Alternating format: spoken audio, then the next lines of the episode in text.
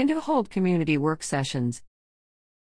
The Henrico Conservation Action Network will hold two summer work sessions for the community in August, providing opportunities for the public to come together and brainstorm ideas to help shape the county's comprehensive plan and encourage smart growth and conservation.